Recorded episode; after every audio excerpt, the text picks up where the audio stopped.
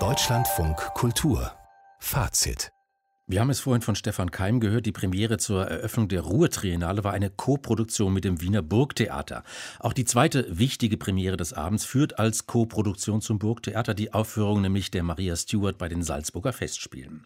Schillers Trauerspiel in fünf Aufzügen, die englische Königin Elisabeth und ihre Widersacherin Maria Stuart, Katholiken gegen Protestanten, Schotten gegen Engländer, ein Stück über Macht, Moral und Religion. Ist mein Urteil gefällt? Es ist gefällt. Die 42 Richter haben ihr schuldig ausgesprochen über euch. Das Parlament und die Stadt London bestehen heftig, dringend auf des Urteils Vollstreckung. Nur die Königin sollt noch, aus aller List, dass man sie nötige, nicht aus Gefühl der Menschlichkeit und Schonung. Auf solche Botschaft war ich längst gefasst. Nach den Misshandlungen, die ich erlitten, begreife ich wohl, dass man die Freiheit mir nicht schenken kann. Ich weiß, wo man hinaus will. Mit dem ewigen Kerker will er mich bewahren und meine Rache und meinen Rechtsanspruch mit mir verscharren im Gefängnis nach. Nein, Königin. Oh nein. Solange ihr lebt, lebt auch die Furcht der Königin von England.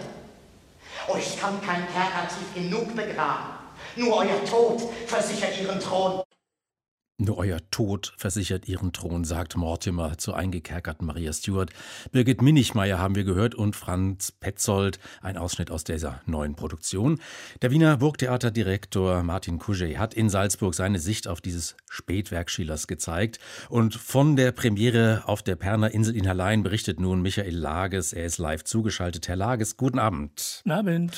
Maria Stuart kann schwerer Klass, schwere Klassikerkost mit Schillers Blankversen sein oder Polit-Thriller Thriller mit szenischer Achterbahnfahrt. Was von beiden haben Sie erlebt? Also szenische Achterbahnfahrt finde ich nicht.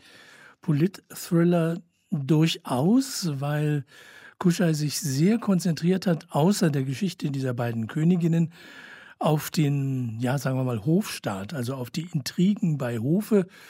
Und weil das Burgtheaterensemble bekanntermaßen sehr gut besetzt ist, sind all diese Männer, die da diese beiden Frauen umgeben, und Intrigen führen äh, extrem gut und extrem konzentriert.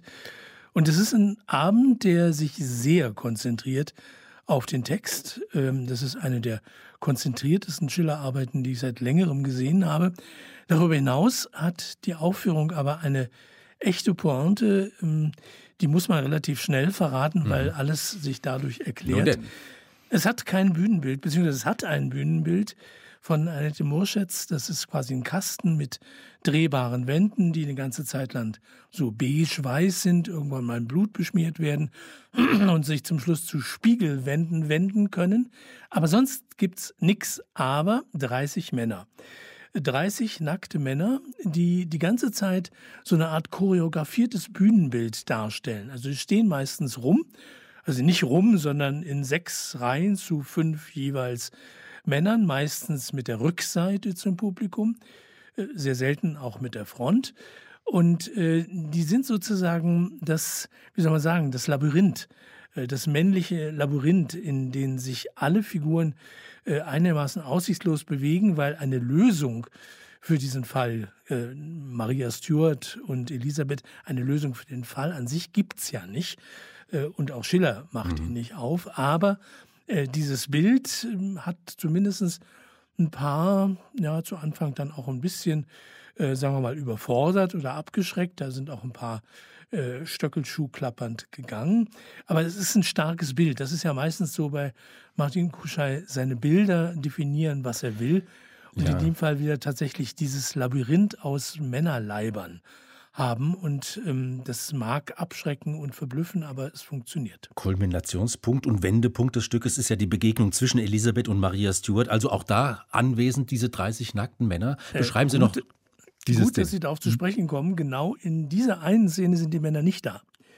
Äh, auch das ist eine klare Aussage. Also ganz leer Aussage, die Bühne. Klare Mitteilung. Mhm. Äh, in diesem Moment, wo die Frauen sich auch ja relativ nahe kommen. Also man wartet eigentlich irgendwie so auf einen Freundschaftskuss, ähm, der aber natürlich nicht passiert, weil Maria irgendwann dann ja doch wieder sozusagen die herrische, die selbstbewusste wird und äh, Elisabeth immer eigentlich eine verunsicherte Königin ist in jeder Hinsicht.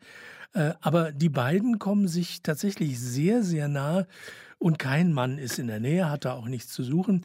Gibt so ein paar optische Schmankerl, also Überraschungen, ähm, die äh, Maria wird sozusagen geweckt zu diesem Treffen mit der anderen Königin von ihrem Hofstadt. Das sind wiederum die nackten und in dem Fall angezogenen ja. Männer.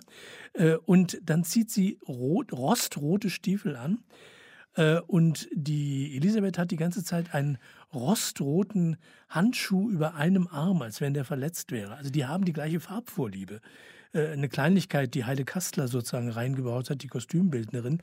Das ist ein Abend, der mit Querfahrweisen durchaus arbeitet. Es ist ein schneller Abend obwohl er dann eben doch fast drei Stunden ohne Pause dauert. Äh, er arbeitet mit Blackouts, das heißt, die Szenen sind sehr schnell, die sind auch bei Schiller schon sehr schnell. Und dann tatsächlich ist Pause, äh, Schwarzlicht. die Herren ziehen sich entweder um oder an oder aus. Äh, und dann sind sie wieder sozusagen Bühnenbild und, und wanderndes Bühnenbild.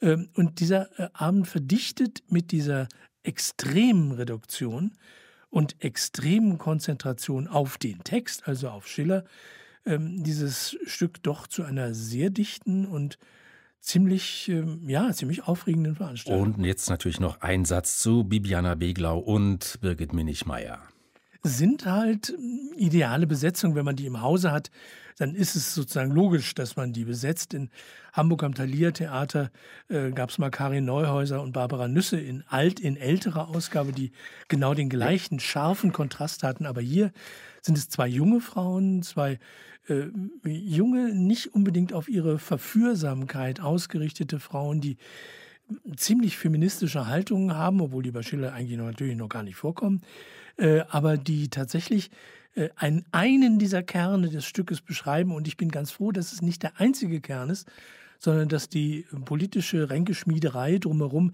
mindestens genauso wichtig ist. So wird das Stück eben nicht nur äh, ein Frauendrama, sondern ein Politdrama äh, aus lang vergangener Zeit, aber manche der Ränkeschmiede von damals kennt man heute wieder. Schillers Maria Stuart, inszeniert von Martin Kuschey, rezensiert von Michael Lages. Ich danke Ihnen. Gern geschehen.